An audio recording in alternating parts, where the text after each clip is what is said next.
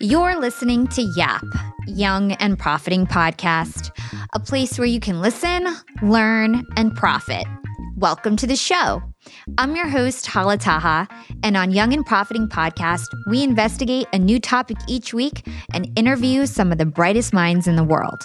My goal is to turn their wisdom into actionable advice that you can use in your everyday life, no matter your age, profession, or industry. There's no fluff on this podcast, and that's on purpose. I'm here to uncover value from my guests by doing the proper research and asking the right questions. If you're new to the show, we've chatted with the likes of ex FBI agents, real estate moguls, self made billionaires, CEOs, and best selling authors. Our subject matter ranges from enhancing productivity, how to gain influence, the art of entrepreneurship, and more. If you're smart and like to continually improve yourself, hit the subscribe button because you'll love it here at Young and Profiting Podcast. This week on Yap, we're chatting with Maria Brito, a highly successful entrepreneur, writer, and innovator in the art world. In 2020, Maria was named as one of the visionaries who shaped the art world by Art News. She has written for publications like Goop, Huffington Post, Elle, and Forbes, and her projects have been featured in publications like the New York Times and the Wall Street Journal. Maria also writes the popular weekly newsletter The Grove and teaches courses about creativity. Her first book, How Creativity Rules the World, comes out this week on March 15th and is one of the best books I've read all year.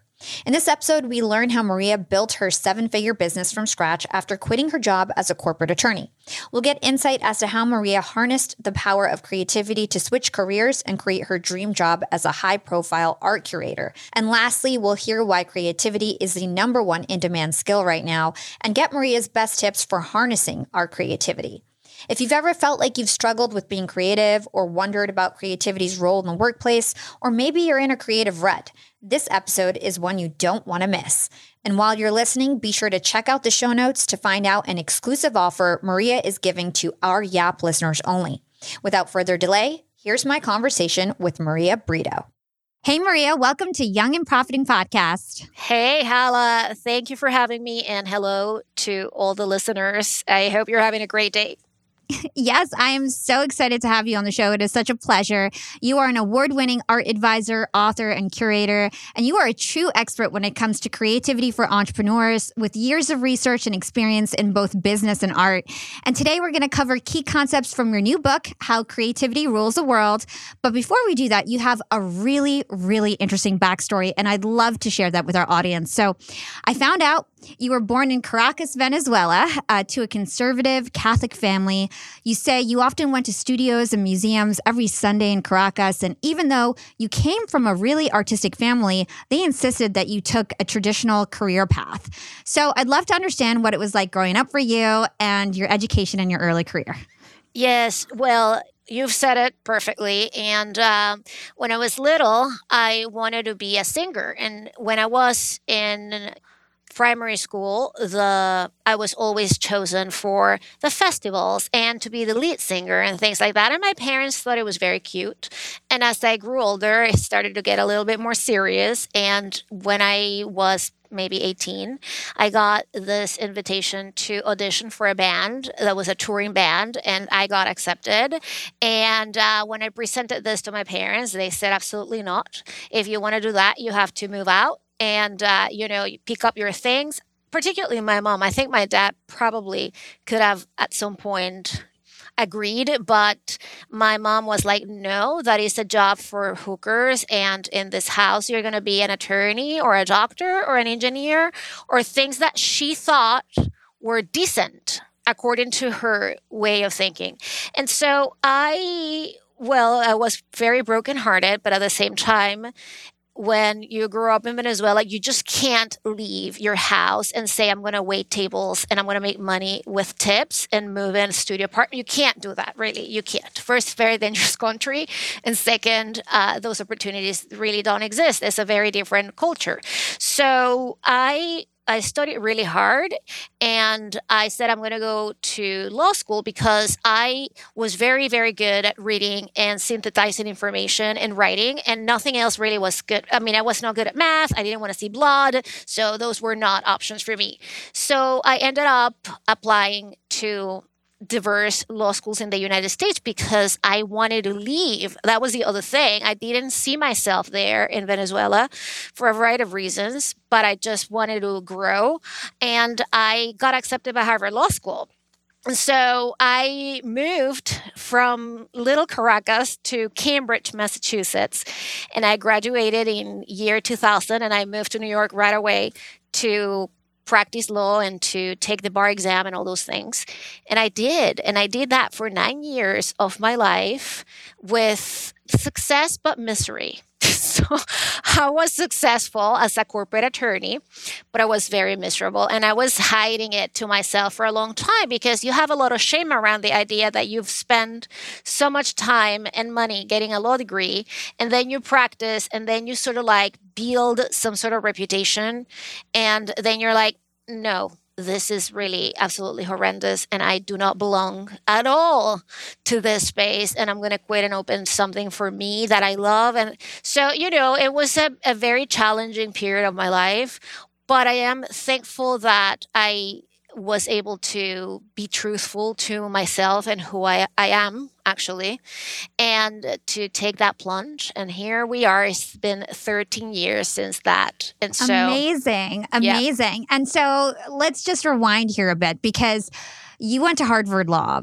People would kill for that opportunity. And I'm sure that had a lot to do with you being a lawyer for so long because here you were, you were like, well, I graduated from like the most prestigious school you could. I did the hard things, you know, I invested my time in law school. I took the LSAT. I, you know, I learned all of this. It's so hard to let go of a career that you've invested in. So, how did you know that it was completely not for you? Like, what were the feelings that you felt in terms of knowing that it was unfulfilling and not for you? And what was that turning point in terms of actually quitting that career? Well, there was, you know, you it's like a divorce, right? Like it's like you never, it's not one thing, right? It's like a million things that happen along the way, right? Uh, I'm not divorced, by the way. I'm married, but I have been through ups and downs in my marriage, right? So it's very similar. You start getting some discomfort, you start not liking certain things, you end up questioning why do you have to work, you know, 13, 14 hours for somebody else, even though you get paid really, really well. And you are very protected as an attorney in a big law firm in New York City because because they need you and because you know they know that they really work you to the bone so they have to pay well and they have to give you all these perks and things that you can never use by the way because honestly you're there and uh, all the time so that all those perks are you i mean whatever and you know, I got pregnant. And so I started to question if I wanted to show my child, unborn child, a life where first of all i was not going to be very present and second you know kids learn by example and modeling. And so what was i going to teach my child? That i was miserable that i hated what i did being in a bad mood or whatever right? And so the these thoughts were kind of consuming me.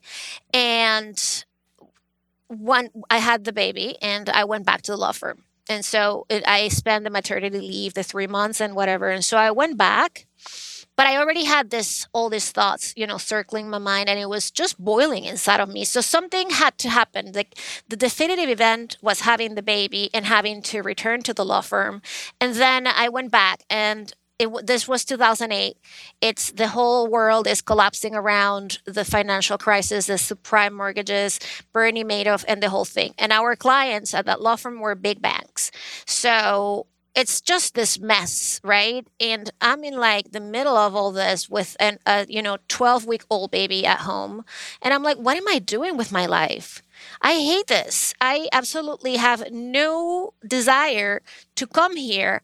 I leave the subway every day. When I look at this place, it's frightening. I have like everything was like giving you so many signals of negativity around the whole thing. And I had to just like accept them and say to myself, I'm going to live the rest of my life a miserable life. And the more I stay here, the harder it'll be, right? And I'm not saying this to if anybody has been in a job for 40 years and they just want to quit today, listen, you can do it. Believe me. But for me, it was like, I have to get this done for two reasons. One, the most important one, I hate this. And second, I just really want to show my kid that life is about being whole and it's about being creative and it's about using your talents in the best possible way that you can. That's what life is about. It's about fulfillment, it's about finding passions, and it's about really profiting from them because at the end of the day if you are excellent at something and you love it you're going to figure out how to capitalize on that. And that is the mantra of my book is that anyone can actually come up with these incredible ideas and profit from them if they are honest with themselves I love that. So, your story really reminds me of a past guest we had on the show. Her name is Gretchen Rubin, and she talks about this concept of drifting.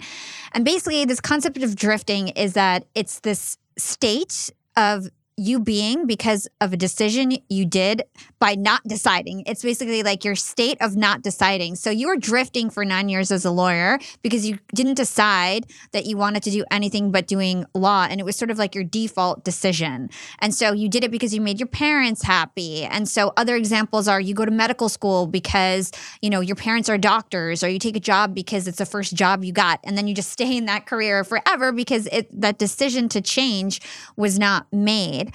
So, the other thing that I want to just call out is in the pandemic, a lot of people have had time to self reflect. And finally, th- they've caused this point where they actually can make a change because they actually have time to stop the hamster wheel and think about what's going on and realize, like, hey, I'm actually unhappy. I shouldn't just keep going with the motions of day to day and just keep drifting throughout life. So I'd love to understand you being an expert on creativity and business. How can being creative actually help us fuel a career change? Well, it's very interesting what you just said about the pandemic because, as you know, we are still going through the great resignation. And not only that, but in 2020 and 2021, Americans filed more than 10 million applications for new businesses. This is a number that is unprecedented in the whole history of the United States. And it tells you two things. One, people were unhappy to a certain degree with what they were doing before. Two, is that these people are thinking that they can do something better than what they were doing before, or they can turn around their situation by being the masters of their own fate with their own businesses, right? So, creativity is something that is uniquely human, right? Animals are not creative. They are smart. Animals have a level of intelligence for sure, but they are not creative. And when creativity and entrepreneurship are I think it's almost like intertwined concepts because when you start a business or a project or a podcast or a book or whatever it is, you have to differentiate yourself with your best skills, right? Because otherwise, you're going to look like the next and you're going to look like the other one, or you're just going to drift, like you said, right? Because you can't anchor yourself in what is it that you do that is different. And creativity is all about coming up with ideas that are uniquely yours and that are of value, right? That's why you are so wonderful because Hala Taha has a point of view that is unique and novel and fresh. And when that doesn't work out for you anymore, you're going to be able to pivot again and do something else. Like, you know, because that is part of our evolution of human beings is the growth that comes with understanding that your creativity is there for you to alert you also that you need to make a change and that you need to adjust things and that the things that actually at some point gave you a lot of pleasure and happiness might not necessarily be be the same things two, 10 years from now, 20 years from now, right? Or faster. We, you know, we're living in an accelerated age where things get old very quickly, right? And um, so that personal fulfillment and that uniqueness of, of, of, each one of us is really crucial for a, for success in business. And people can be successful in business by being miserable too, but it's not something that I can think will lead to a long term success or something that you can say, well, listen, my life is balanced, right? Like I'm happy, I'm doing this job. I, you know, it's it's very difficult for people, especially nowadays to be on a miserable job for too long. I think that things actually show much faster than they used to. And also, as we have seen with this influx of new businesses, people are taking chances on themselves. Yeah, I've been seeing that as well too. So I'd love to kind of go back to your story and kind of understand how you went from lawyer to, you know, having this amazing art company that you own right now. What was the transition and, and were you doing art throughout those nine years or, or dabbling in things? Like how did you actually make that switch? Well, when you said that I grew up in this artistic family, right? Like I had that little bug inside of me because I thought it was a fascinating thing that my parents had opened up these doors, right? Like they took me to galleries galleries and museums, artist studios. You know, it was a very important part of my life, but my parents thought that was something that you do to nurture your soul and your spirit and to be a cultivated person so you can have conversations with people around a table, right? But not a business. But that thing stayed with me for my life. And when I moved to New York, thankfully, what New York has is a thousand galleries and a thousand museums. And so, in my very spare time as a corporate attorney, I would go to these galleries and the museums, and I had my finger on the pulse. It was a very different world because we didn't have Instagram and we didn't have any of the social media networks at the beginning. And so, uh, you would have to go everywhere to experience these things, and you would have to go in person and shake hands with people, and you know, all the things that right now we don't really do that much, right? And so, I started paying attention to the art world and I also started attending art fairs, Art Basel, when it opened. It was in December after 9 11 when Art Basel in Miami opened for the first time. And so I went and I noticed that a lot of people who do the kind of job that I do were very stern and boring and transactional. And I was like, hmm, maybe I can do this better, right? At the beginning, I sort of like was like, oh my God, you know, it looks so fun what they're doing. But then as I noticed more, I was like, they don't seem to having uh, be having that much fun.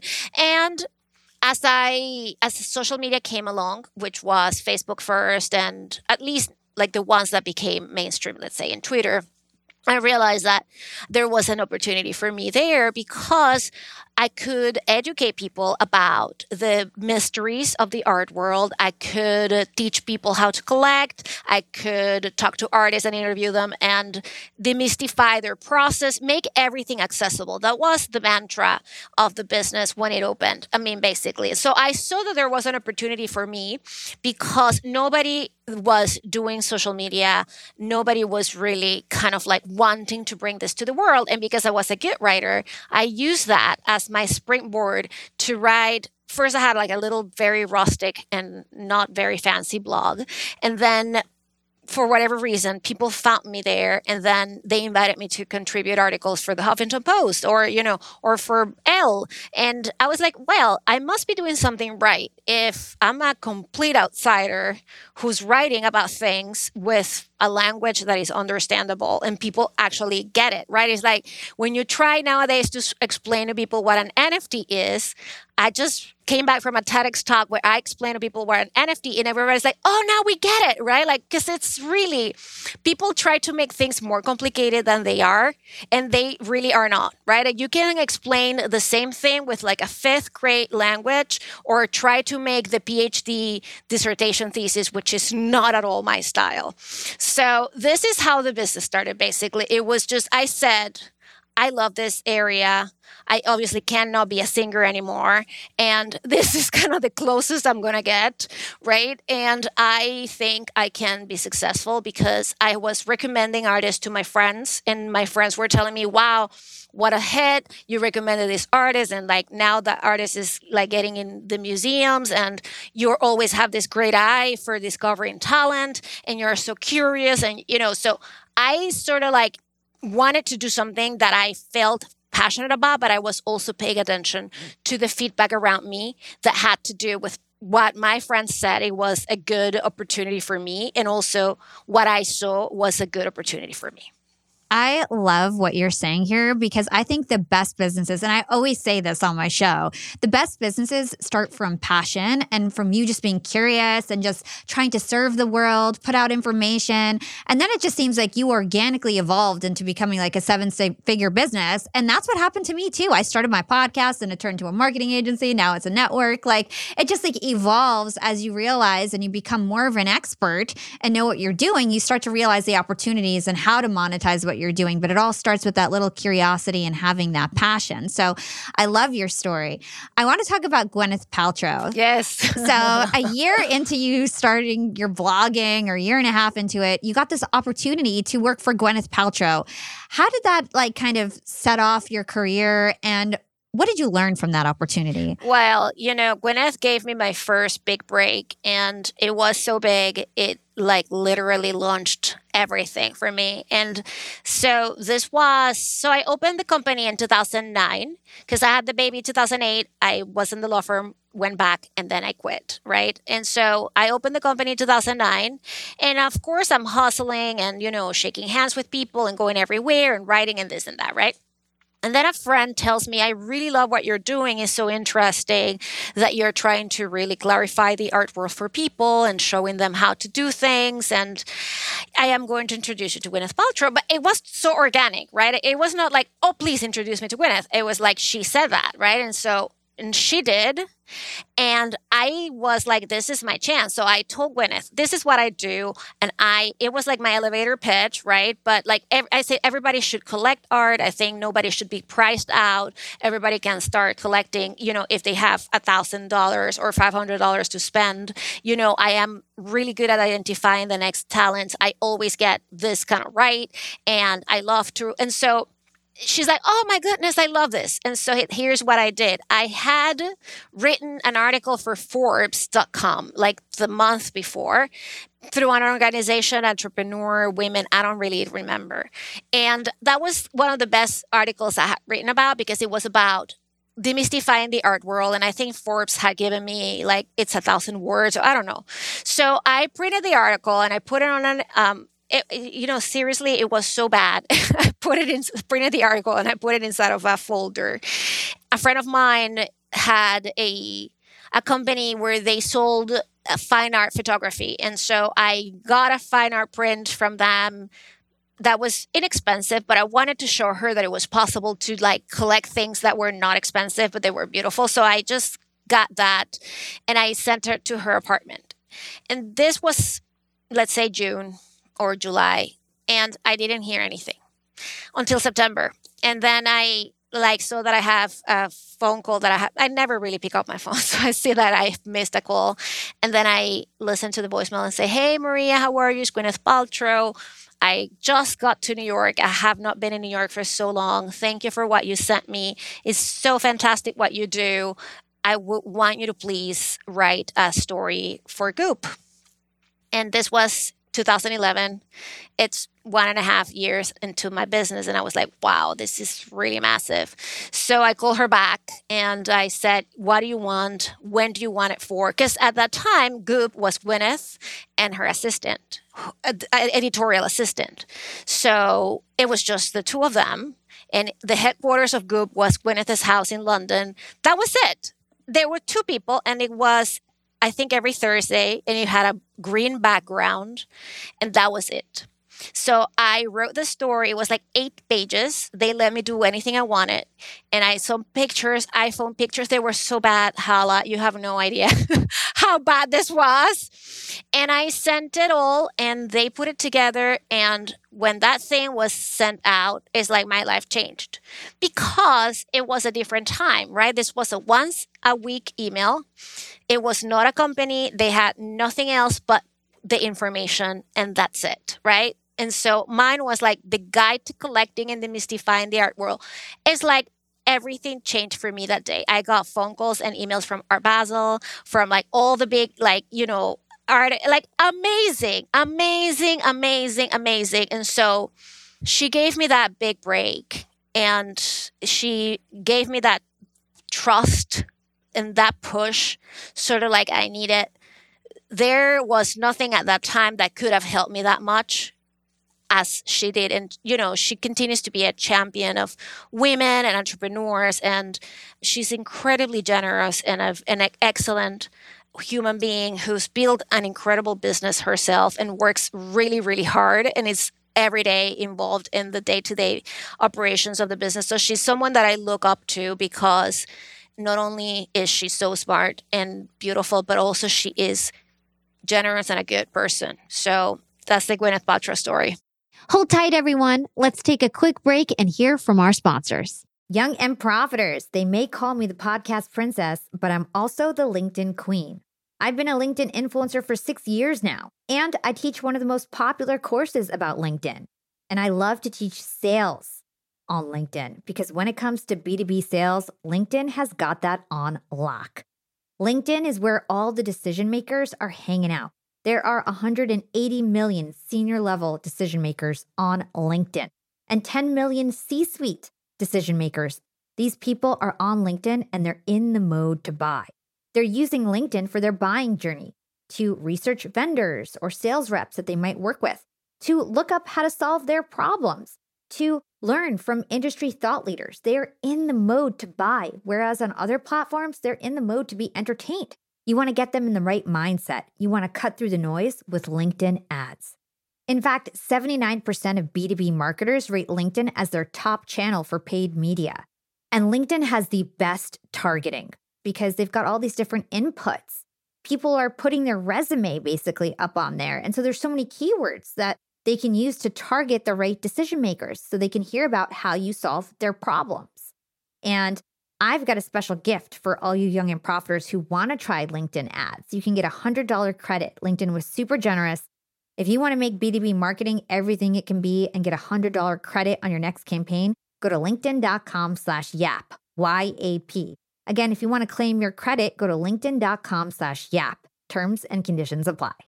Young and Profiters. Yap Media is growing so fast. I have 10 open roles just this month. In the past, it would take me so long to find hires. I have to go on all these different job sites. I have to create my own skills assessments. That's why I let Indeed do a lot of this heavy lifting for me. Indeed is the powerful hiring platform where I can attract, interview, and hire all in one place. Indeed has things like skills assessments, where when we have specific roles, we can find an assessment that matches that role and we can make sure they have the skills that we need. Then I can focus on culture fit. I can make sure they're scrappy enough and are obsessed with excellence and do all the things that we need to do for them to fit in at Yap. And Indeed streamlines hiring with powerful tools like Instant Match. An Instant Match basically matches you with candidates as soon as you put up a job post with people who are qualified right away. It's instant. And the best part is it gets better as you use it. So now when I use Indeed, especially when I'm hiring for similar roles, I get people right away where they know that I'm going to like the candidates because they can see what my preferences were in the past. It gets better as you use it. According to US Indeed data, the moment Indeed sponsors a job, over 80% of employers get candidates whose resumes are a perfect match for the position. It's like waving a magic wand that gets better as you use it. So I love using Indeed. We've found a lot of our A players on there. Join more than 3 million businesses worldwide who count on Indeed to hire their next superstar like we do at Yap Media. Start hiring now with a $75 sponsored job credit to upgrade your job post at indeed.com slash profiting. Offer is good for a limited time. Claim your $75 sponsored job credit at indeed.com slash profiting. Again, that's indeed.com slash profiting and support the show by saying you heard about it on Young and Profiting podcast. Again, it's indeed.com slash profiting to get your $75 credit. Terms and conditions apply. Need to hire? You need Indeed.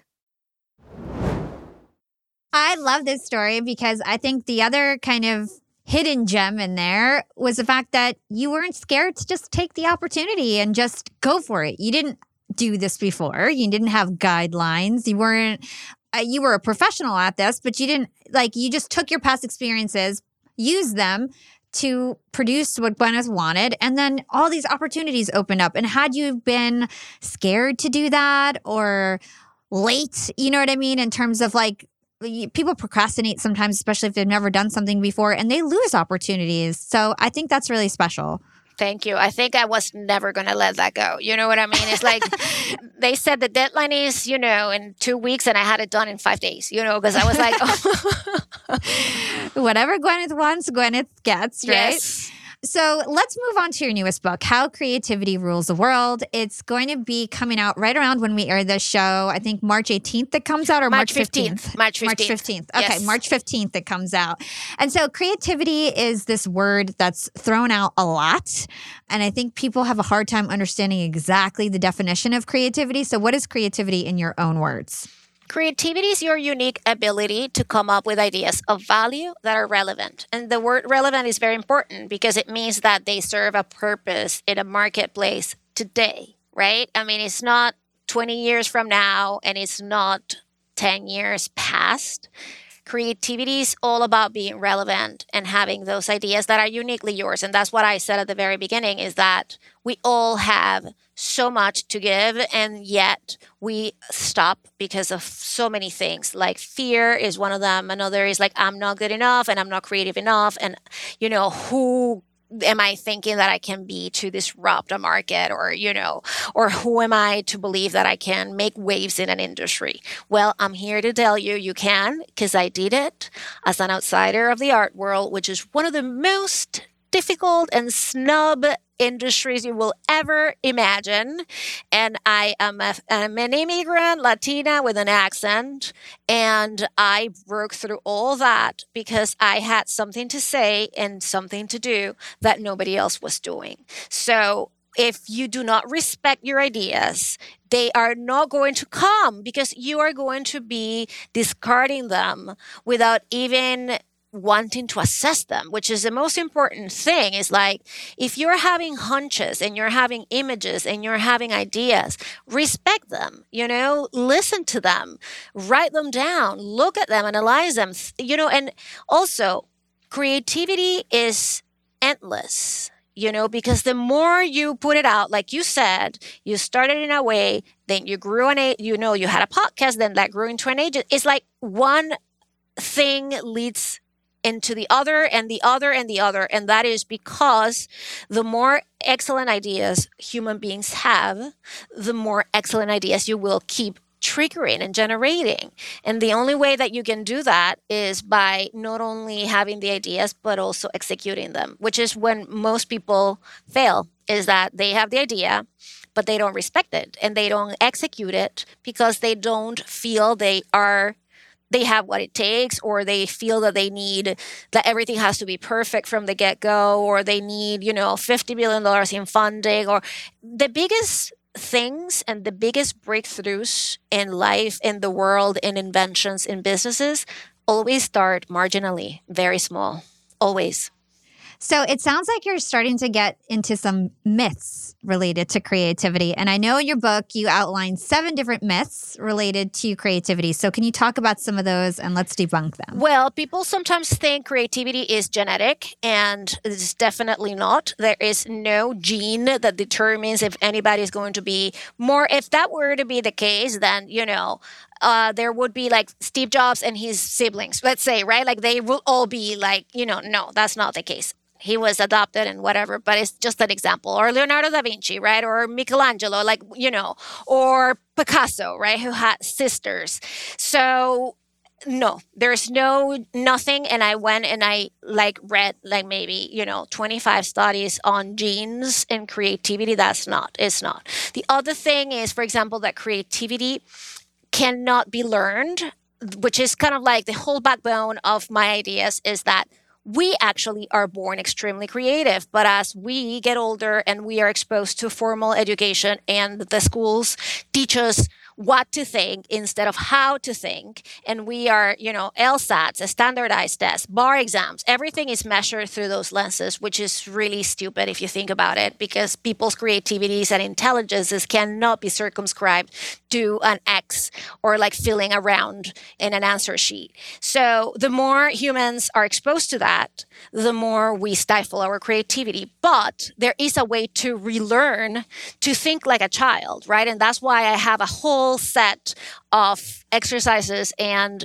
ideas and blueprints on the book on how people can put that together, right? The other thing is like, well, only a handful of people can be creative, but well, how so? If it's something so human, if we have seen studies that children perform at the highest level of creativity, and the same kids, when they are tested at the age of 30, they perform at 2%, that means that you have already had this inside of you all the time, but you have decided to see the world to put a special type of lenses that takes away everything that is incredible.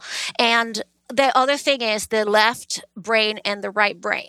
So this was debunked by a Nobel Prize physician and and you know the brain needs both hemispheres to work perfectly well, right?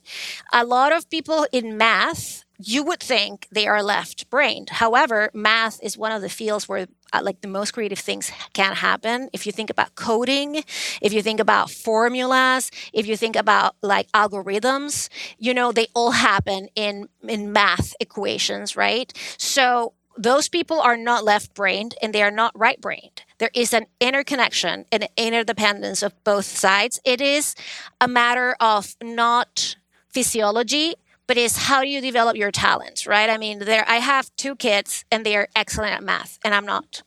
And that's the thing, right? Like they are they love math, they're sharp, but you know, but they are also super artistic too. And so I'm like, always kind of thinking, well, they can be both things if they want to.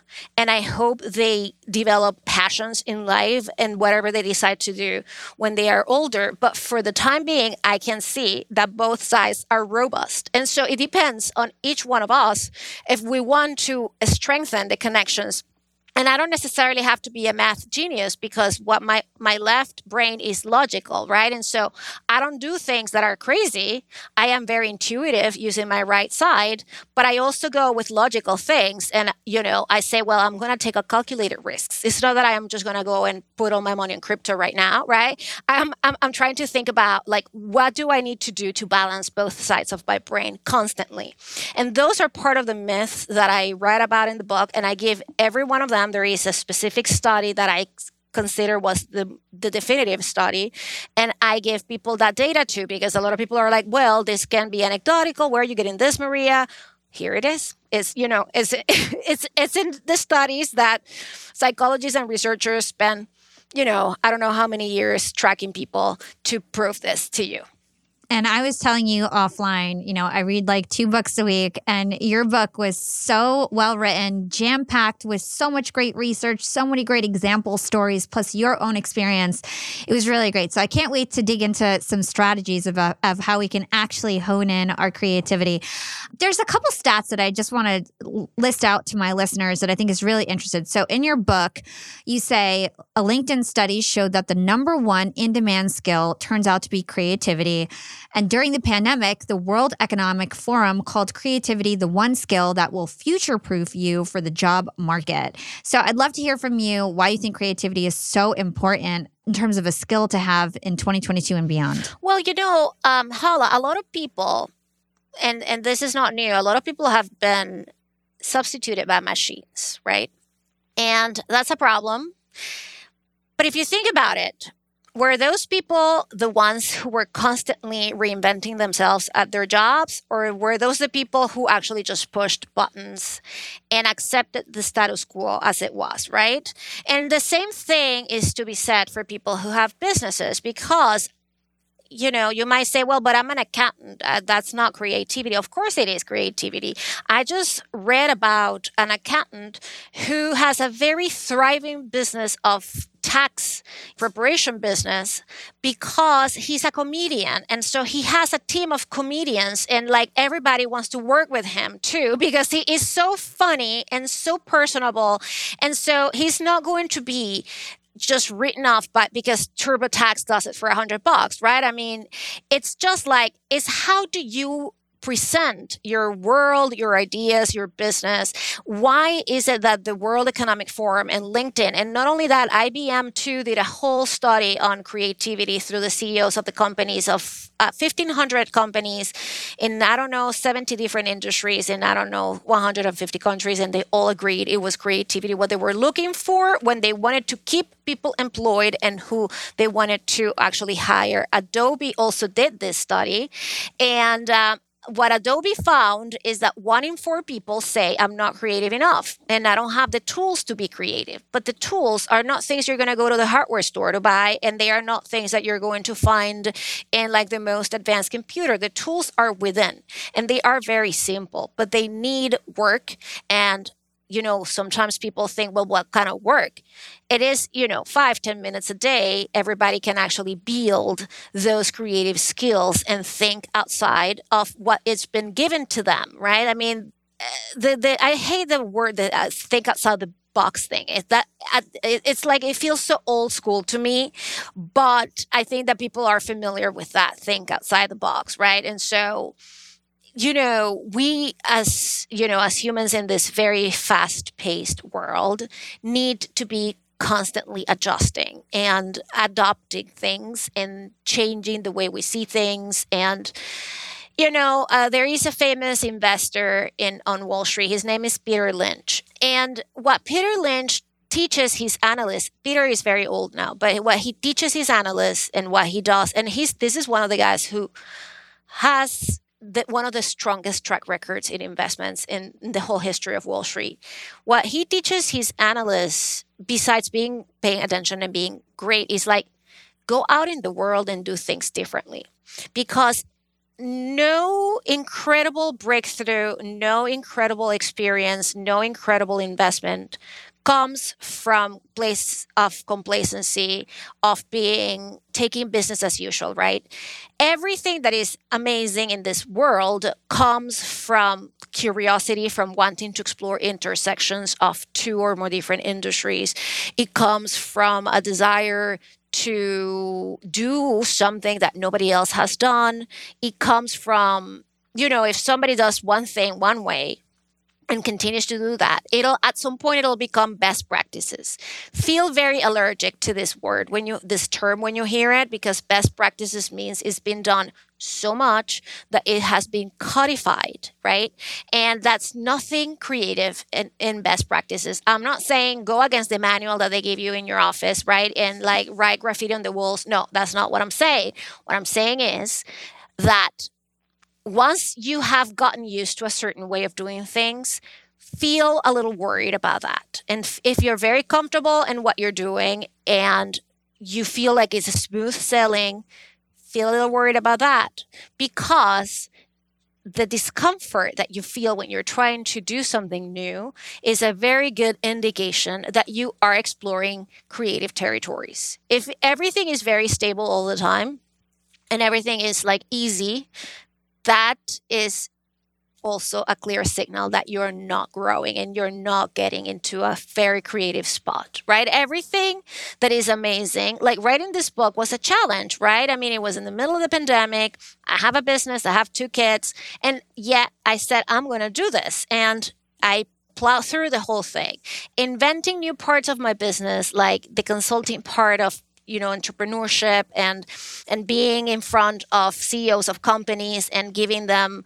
workshops around creativity and whatnot was difficult too. And it was uncomfortable but i loved it. And i th- i thought well this is something that i want to explore. I have never said no to my urges. If they come consistently i have never said no. I you know, that doesn't mean I'm going to go and put like a million bucks into a division of a business that might not go anywhere. You know what I mean? It's like, it's calculated risks, right? But I have done things that I never thought I was going to do. I, I, you know, I did manufacturing in collaboration with artists for three years and I learned a ton, but it was so hard and unsatisfying. I mean, we got the money, we actually made profits, but it was so complicated. I was like, oh my goodness, no wonder manufacturing is on the decline in this country because it's so difficult to do.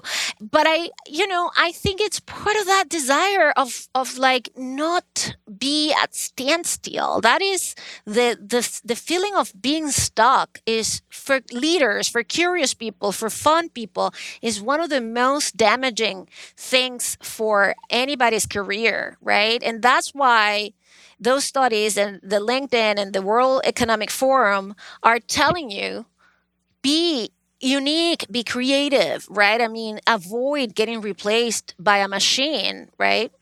Yeah. When I think of creativity, I think of problem solvers, right? Like, and for me, I, I'm a very naturally creative person. Now, I think I've become more and more creative as I've gotten older. And I feel like it's like a superpower. Like, I literally never get afraid of any sort of project in front of me because I just figure out how to be creative, create creative solutions, and just do it. You know what I mean? I feel like I always say this my focus can change the world. If I focus on it, and you know i'll just figure it out because i'm creative and i'm open-minded. So there's two concepts that you bring up in your book that i think you kind of hit on that i want to talk about. The first is autonomy. So i'd love to understand how autonomy is you, you did touch on it a little bit but i'd love to hear it in more depth in terms of how autonomy is related to creativity and then also the ability to trust your instincts and why that's important. Well autonomy is is so important because it is your believe in yourself and that your ideas are good and that you're going to explore them and that whatever comes out of them, something good can be implemented. And when you have a herd mentality and groupthink, which is pretty common nowadays, if you ask me,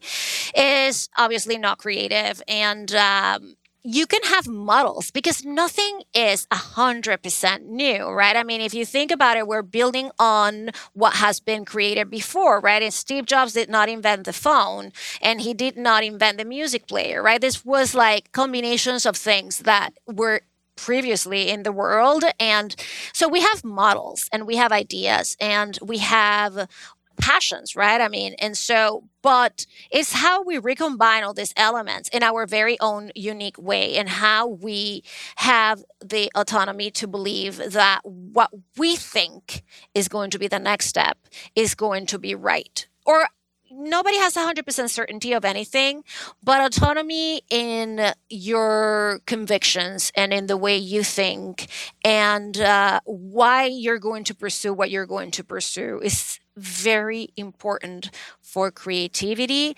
and for entrepreneurship for sure. And so I urge people throughout the book also to yes, it's fine to get feedback. It's very important if you have a team or if you have investors or if you are, you know, in like you have a boss, right? Like, I mean, it's very important to have feedback, but it's also very important to be able to speak up when you think something should be taken into consideration, when you think something you know has to be new. A lot of businesses would have never existed if the founders would, would have gone with the first person who told them no right? I mean eh, like airbnb couldn't get any money until actually they said that they were going to move the focus from people who was going you know people who were going to go to conferences onto like a different view which is the vacation market. So when when they moved it the kind of perspective instead of saying this is for conference people they say no. Why don't we make this for people who go on vacation and they don't want to stay into and like in hotels? That's when the money started to pour in like crazy. And but for the longest time it wasn't happening. And all they needed to move was like you know like three degrees to like see the other thing that was happening right? And so once you have a great idea as I said before, respect it and mine it. And it might not end up being that, but it might end up being built on that foundation. And that is important. And autonomy also goes along with being a person who can analyze and synthesize a lot of different points of view so that you don't have to go with the majority, the mainstream is already mainstream, if you know what I'm saying, right? I mean, it's like you're autonomous, you're not going to go and do what everybody else is doing. That's why the, the most interesting things are happening in the periphery of, you know, the big businesses and the big things. And, and that's part of being autonomous. Yeah. Okay. So there's a bunch that I want to dig into here. Uh, so, first of all, I'd love to get some advice, practical advice, or, or, exercises we can do to start being more independent thinkers. And then, my second kind of practical advice that I'd like you to give our listeners is to help us become more hyper aware of what's actually going on. Because, like you said, Airbnb just needed to pivot three degrees. So, how can we be more aware of those little nuances around us? All right. Well, so one thing that has been lately exposed a lot is the echo chamber, right? The echo chamber where we're like listening the our own voices. We only get the algorithm feed that we already have been used to, and we hang out with the people that think like us. And, you know, people are having all these political fights in families and whatever, right? So that is a space where you can be extraordinarily benefited from the idea of mingling yourself with people who think differently. And that is very important as someone who really wants to build a creative mindset, right? It doesn't have to, it doesn't mean you're going to agree with the other people, but it means that you're going to be able to get yourself informed by other points of view. And we don't have that that often anymore. I think that I have watched a couple of very interesting people being observant and, and like silent. And those people are usually the ones with the best business ideas, right? Like the ones who are watching everything and not just what they want to watch, right? And and not just people who look and speak like them. And so it's very important to open up space for that. And that again, that doesn't mean negotiating your convictions. It just means having the willingness to see other points of view. Right. And uh, I think that what you said about the um, Airbnb and people's, you know, ideas of what can you do to to pay more attention to what's happening. In fact, paying attention is one of the most important things that we can do. And we're not doing it because we are overwhelmed again with technology and news and bad things happening everywhere all the time and big media is always competing for our attention. They want it they need it and i believe that people need to spend more time alone in silence with themselves. There is a study that I quote in the book as well of students who were offered either to stay for 10 minutes alone or they could stay those 10 minutes alone. And if they were feeling bored, they could give themselves an electrical shock, right? And it was quite kind of painful the majority of the students decided that they wanted to have the electrical shock because they were bored. They could not be they could not be 10 minutes alone on their own. This is a problem.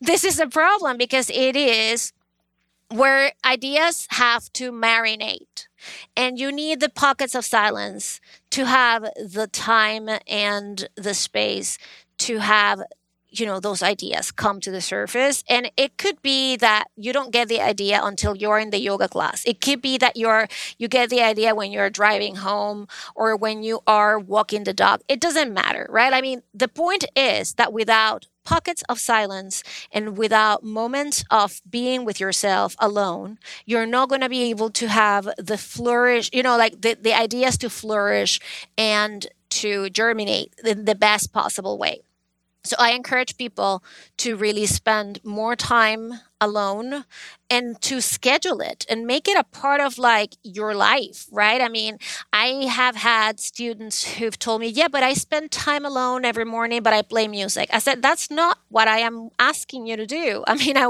it's the same thing as electrical shock. This person needed the music. You know, she's like, but it's very zen and it's very instrumental. And I said, that's great, but you are stimulating parts of your brain and parts of your ear and part, you know, like your senses with the music. And what I want you to do is to be alone in silence. 10 minutes. Give me five. I said, five minutes, right? And so once people start incorporating these things in their lives, they start seeing a lot of things that they missed before because they give a space to the brain to actually process all their information and to come up with those ideas. Let's hold that thought and take a quick break with our sponsors.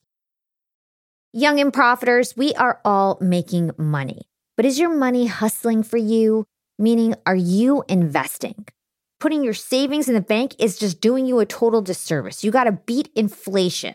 I've been investing heavily for years. I've got an E Trade account, I've got a Robinhood account, and it used to be such a pain to manage all of my accounts. I'd hop from platform to platform. I'd always forget my Fidelity password, and then I have to reset my password. I knew that needed to change because I need to keep track of all my stuff Everything got better once I started using Yahoo Finance, the sponsor of today's episode. You can securely link up all of your investment accounts in Yahoo Finance for one unified view of your wealth. They've got stock analyst ratings, they have independent research. I can customize charts and choose what metrics I want to display for all my stocks so I can make the best decisions. I can even dig into financial statements and balance sheets of the companies that I'm curious about. Whether you're a seasoned investor or looking for that extra guidance, Yahoo Finance gives you all the tools and data you need in one place. For comprehensive financial news and analysis, visit the brand behind every great investor, yahoofinance.com, the number one financial destination, yahoofinance.com. That's yahoofinance.com. Young and Profiters. As you may know, I launched my LinkedIn Secrets Masterclass a little bit over a year ago. It was my first course. And so far, I've generated well over $500,000. And the best part is, I didn't have to figure out how to set up my mastermind subscriptions, how to do abandoned cart targeting, and all of that tech geeky stuff. I just left that all to Shopify. Shopify is the global commerce platform that helps you sell at every stage of your business. And if you're in that I need to sell more with less stage, Shopify Magic is your AI superpowered sidekick ready to whip up captivating content that converts. And it doesn't matter if you're selling digital products or vegan cosmetics. Shopify helps you sell anything, anywhere, from their all in one e commerce platform to their in person POS system. Stop those online window shoppers in their tracks and turn them into loyal customers with the internet's best converting checkout. I'm talking 36% better on average compared to the other options out there. It's no wonder Shopify powers 10% of all e commerce in the US, including huge global brands like Allbirds and Thrive Cosmetics. It took me a day to set up my Shopify store. I set up chat, took two minutes, and I was done. One month from thinking of the idea to implementation, a year later, I've made half a million dollars on the idea. That's what it takes in 2024 just a good idea. And then utilizing a platform like Shopify that can help you make it a reality. There is no excuse these days. If you've got a good business idea and you think you'll be a good entrepreneur, you don't have to wait any longer. You don't have to be super techy. And you never have to worry about figuring it out on your own. Shopify's award winning help is there to support your success every step of the way. Sign up for a $1 per month trial period at shopify.com slash profiting. That's all lowercase. Go to shopify.com slash profiting now to grow your business no matter what stage you're in. Shopify.com slash profiting. I think this is really important. So, what she's saying is that give yourself silence every single day. And that might be hard if you're in like a job that has an open co working space or you're, you know, you've got a busy family. So, what is your advice for people who like want to create this creativity incubator as you call it in your book i believe uh, what is your advice you know if they feel like they have a really busy life that doesn't really allow for that well listen I'll, there is uh, not a, it's not a coincidence that a lot of people get their best ideas when they are taking a shower. It's the truth. And why is that? Is because it's the only time where people are alone and they have that space to think, right? And so I would say if you can be in the bathroom, locked doors, five minutes, right? I mean, five minutes before you even take that shower. Five minutes. Put on like the timer, right?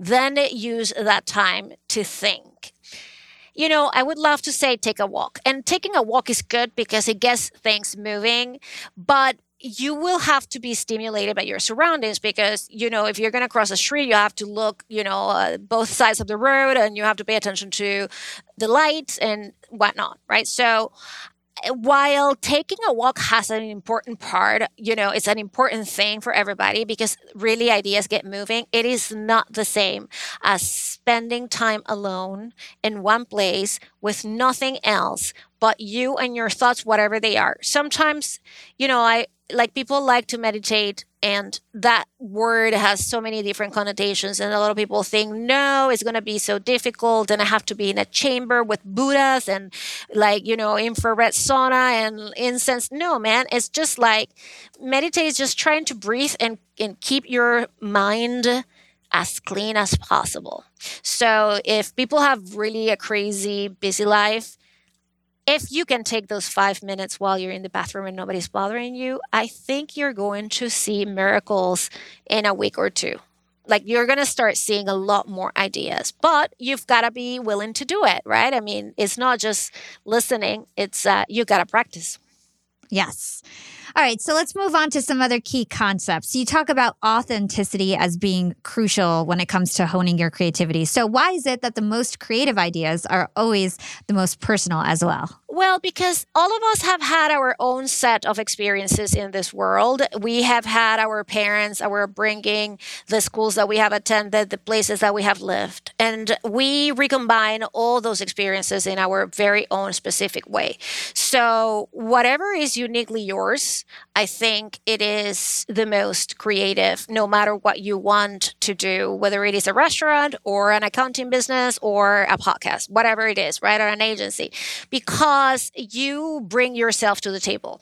And that's what we said before about machines replacing humans and why, if you're creative, you can never be replaced, right? Because you have all those experience. And, and it's, it's a cumulative thing, right? Because as you move forward in life, you have already learned so many things that are just yours and you have interpreted things in a way that is uniquely yours. That's why you have an agency because you saw an opportunity and you saw how to develop things within the agency and you took all the things that you had learned into what it is right now and probably, as I told you before, you, you, will accumulate more experiences and you will use those experiences for other things, right? I mean, I, the things that I knew when I started the business are very different because they were limited in a way. I came with all myself, but as the business grew, I learned things that were uniquely mine and I utilized those very unique experiences to not only create what I have, but also to write the book because a lot of this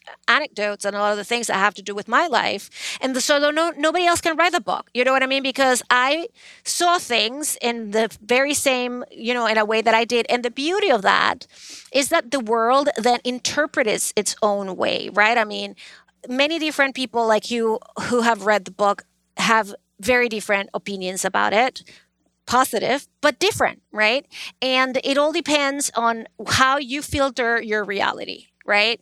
And uh, I think it's super important, you know, like if you're for example in the business of creating content if you you know like see the um, enormous amount of movies and you know netflix series and whatnot the most successful ones are the ones that are really coming from the heart of the showrunner or the producer or the director or the screenwriter. You know, it's not an idea that has been forced and commissioned, right? Like here it's like, you know, it's it's like the things that come from within and the things that people have experienced what really color all the you know all the the creative parts of what you put out in the world I love that.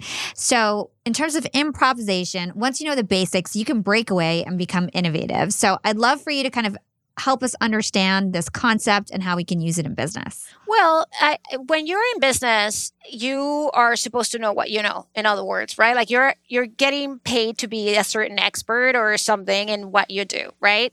And uh, you have learned a set of rules, or you have learned to do things in a specific way. And once you have mastered those things, is when you can really take certain chances, right? I mean, and I'm not talking about like the beginning of a startup because yes, you can take chances in, a, in the beginning of a startup, but you still don't know what you're doing with a business, right? So, assuming you've been, you know, two years uh, on the go or in your career in a big company or medium sized company, and you have learned a lot of rules and you have learned a lot of procedures and you have learned how to do things. That is the space where you need to be able to take chances in improvisation, right? And so, improv in business, I like this technique that was originally patented, if you will, by Del Close, who was a, a comedian and, and an acting coach. And it was the yes and technique where you keep the ball rolling, right? And so if you have a client who calls you and says, I need this today at 5 p.m. and you know it's impossible, you have to like you don't say no because it shuts down the conversation immediately. The client gets upset, whatever. You say, Yes, and let's review the scope of this project to see if we can actually get it done tonight at five, right? I mean, that is a way of improvising at work by mm, pushing yourself out of the comfort zone of what you would normally do, taking a chance and seeing what happens. And you know participating actively of the conversation but by the same token you know some of the most incredible inventions in life have been accidents right? I mean and so and and that happened too because people were willing to improvise with the materials. They were willing to improvise with the order of the steps that they had to get there. They were willing to to you know experiment. And all these things are so intertwined that we can really talk about them all day long because it's like almost one concept is married to another and it's you know best friends of another and it's the father or mother because they are all so important but they have nuances that differentiate them from you know the other ideas or tools or techniques. And then you mentioned aggregation. Well can i pause you yes. there because i, I want to make sure that my listeners really understand this concept. So i think it may be helpful if you explain how improvisation is used in the art world or for artists because i think that will help them understand how they can then apply it to business. Well look for example jackson pollock right? I mean who wrote the book of like the modern era in the United States as an abstract expressionism, and I am sure everybody's familiar with his work. He started painting landscapes and uh, you know figures and whatnot. That, like any other you know painter, you have to start somewhere. And he had this big studio in in the Hamptons, and he's like, I want to do something different. And remember, this was a time where the United States was flourishing from it's funny we talk about this from the Second World War, but entering the Cold War with Russia. That's what I said is crazy. So it was ent- it was like in the midst of the Cold War, and the United States says, "I want to differentiate myself from the Russians, and I am going to do this through art." And so this movement of men and women, the abstract expressionists, they wanted to break with everything that had to do with European style and Cubism and Impressionism. And so Jackson Pollock said, Well, I already know everything I need to know. According to him, he said, I already need to, everything I need to know about painting flowers or landscapes, and I'm going to experiment. And nobody else was doing that. And what he did is like he stretched a piece of canvas on the floor of his giant studio in the Hamptons. And he took a piece, you know, he took house paint, which is very fluid and it's not like oil paint that is thick and whatever. And instead of using a brush, he found a couple of sticks and knives and he started just splattering the whole thing and, and moving himself with it, right? And so this is improvisation. He just didn't know where it was going to go. It was an experiment and it turns out that when he finished, he was like, oh, this is very cool and interesting. And I have never seen anything like that before. Now we take it for granted. Now we say, well, this guy was just splattering. But at the time, nobody else was doing it. And the same thing is jazz. Jazz is all about improvisation. There is a certain amount of notes and compositions that the musicians have to play, and they have but then you know the saxophone does one thing and you know the piano does something else. And and it's like that improvisation what has made jazz what it is and people love it. And it's the same thing with hip hop because a lot of these lyrics are you know off the cuff and it's like improvising you know and seeing you know so it's just like the concept is so broad and it can be really applied to so many different you know part like when i the example i give in my business is a client who asked me for a banksy painting and i was like how am i going to get to banksy i mean does he even exist she like the client said is for my husband's birthday and i I want to buy it from the studio. I don't want to buy it from, you know, a gallery. The truth is, a lot of fake Banksys and things happen. And so I was like, how am I going to do this? And I told her, of course I'm going to get you a Banksy. And I could have said, no, it's impossible. But I improvised my, you know, it was like, I said, yes, of course I'm going to get you a Banksy. And I went like crazy until I found a connection who could have connected me to Banksy Studio. And they did. And then my client called again and said, oh, I thank you. But you know what? I really want to go there and see it in person. I was like, oh my God, yes, of course you can go, you know? And so it was like me moving the ball forward. And by the way, if you ask Elon Musk, once he is in front of his investors, if he can send people to the moon, if the Tesla is going to work, he's going to say always yes. And, and then he's going to leave the room and he's going to say, how the F I'm going to make this happen. And that is true. And that is it's both an improvisation and is also a risk-taking move because you're going to figure and you know Steve Jobs also did the same. Like you know like he like they said it's impossible what you want to do with that phone. It's never going to look the way you want it to look and whatever. And he said yes it's going to happen. And i already told everybody it's going to happen and you have to make it happen. You know what i mean? It's like so it's a little bit of um I don't want to put it in a way that is wishful thinking because for you to take these risks and these improvisations, you actually have to have enormous knowledge to actually take the chance, right? I mean, when I my client told me to find Banksy is I was not a complete like stranger of the art world like I was on day one. I had already had the business for almost two years. So I said, I don't know Banksy. I don't even know if Banksy exists, but I am going to talk to the street artists that I know and see if they can connect me. You know, so I had a foundation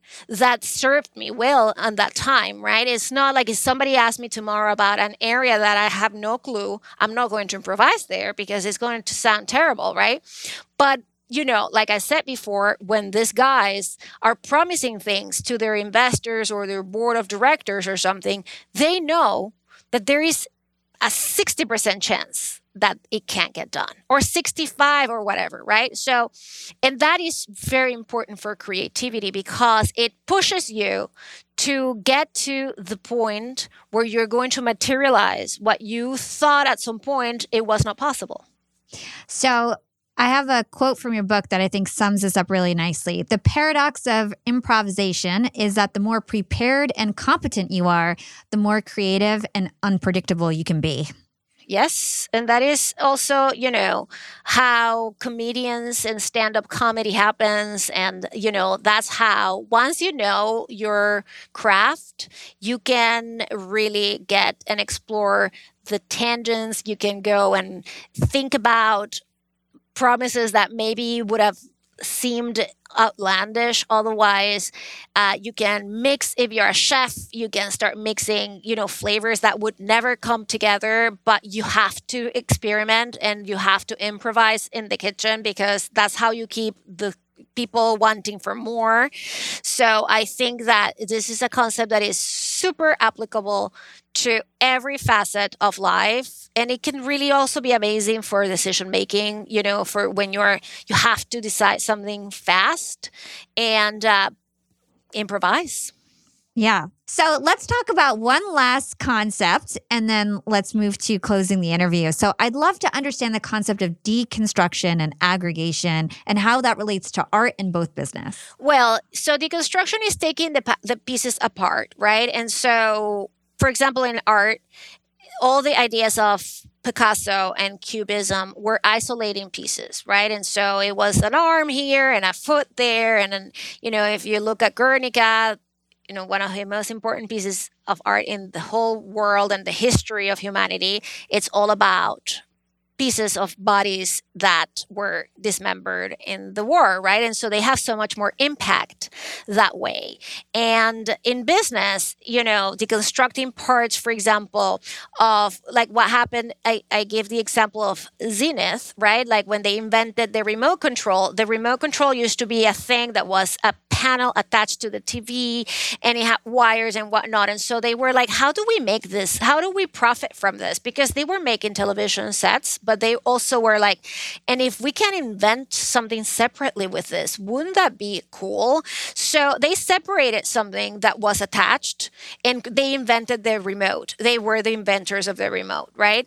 And look now, we have remotes for everything, right? The AC and apps and, you know, the car and whatever. So it's been like an incredible invention that came from deconstructing and separating things. Twitter is a deconstruction project because when it was founded, it was like, how do we make something that is just this amount of characters, right? And so it is not aggregating, it is deconstructing. And same thing with any business. When you think about maybe you have too many things, maybe one of them has to be deconstructed and separated and, and, and it is just may not need it anymore right? And so you have to ponder if everything that is in your business right now is worth having or if it's needed to the for the whole thing to separate it in pieces right? And and aggregation is the, the opposite. Is facebook is you know an aggregation project because it is you know is the picture is the like is the you know the messenger is the uh, you know i mean all these things actually twitter added many things after but remember that for many years it was just microblogging, right? And but Facebook came with a very different strategy. It was like, how do we make this a community where people hang out for the longest time, right? And so they kept adding things, the shopping and the g- games and uh, you know the business and the experiences and this and that. So it was like if we add more things, we're gonna keep people on for the longest time, right? And so it's not that one is better than the other or anything. It's just that they are very different ways of seeing a business concept or an idea. And so, how do you filter them through those two? And I think that I like to give the reader this two opposites so that they think about what they need at any given time in their businesses, in their careers. And this book is is, you know, heavily oriented towards people in business, people in positions of entrepreneurship, people who own companies, or people who want to become intrapreneurs. And that concept is not that very is not that very explored usually. The idea that you can if you're part of an organization, be your own leader and bring all these ideas to whatever it is that you do so that it doesn't happen what we said before that you don't become obsolete and you don't get replaced by machines. I love this concept of deconstruction and aggregation. It's just a new way to like think about things and come up with creative solutions and come up with ideas that could be the next, you know, $50 billion company like Twitter was. So I love the Twitter example in particular because they took blogging, which at the time was so, so popular and was, it's basically, you know, lots of words, many different thoughts. And then they deconstructed it to a single tweet and and built a whole billion dollar business around that. So it just goes to show how powerful this could be. Absolutely. And it's just one simple idea, you know? If you think about it, it's just one simple idea. Sometimes complexity is the enemy of execution you know and so that's not for everybody sometimes people love to have very complex complex projects at hand and to get into very you know ambitious businesses with many moving parts. There's nothing wrong about that. But sometimes a very simple idea can actually be, you know, a billion dollar idea or more if it gets to be presented right. And I think marketing is also a very important creative skill and ability. And, uh, for people in marketing, this book is going to be really relevant and important for them because I think that they will keep coming back to find uh, you know ideas and concepts and uh, to refresh their memory 100%. So this was so great, guys. Everybody tuning in, we covered about 10% of her book. There's so much more information. Every single page was just like packed with so much gems and great information. I read a ton of books all the time. And a lot of the time it's like sifting through fluff. It was like there was every page had like a gem and honestly i had like 50 questions prepared this for this interview because there was just so much in there. So i highly recommend for everybody to go grab her book. Maria i know that you have a special offer just for our yap listeners. Can you tell us about that? Yes. So i am going to give for free my creativity online course and other bonuses and resources that are worth like $650 for free if you pre-order my book or you order it. And so I'm keeping it open until the 18th of March at midnight uh, Eastern time. And all you have to do is email your receipt to book at mariabrito.com. That's Maria and B R I T as in Tom O.com and say, Hala told me. That's it. Hala told me because I'm keeping it open just for you guys. Awesome. And the book is called How Creativity Rules the World. It is out on March 15th. Make sure you guys go get that. So I always close out my interviews uh, with the same last couple of questions, and we do some fun stuff at the end of the year with them. So, what is one actionable thing our listeners can do today to become more profitable tomorrow? I think pay attention to three different media sources that are not from the same place that you normally get your information from. Mm. And what is your secret to profiting in life? My secret to profiting is my creativity, really. It is my superpower, like you said.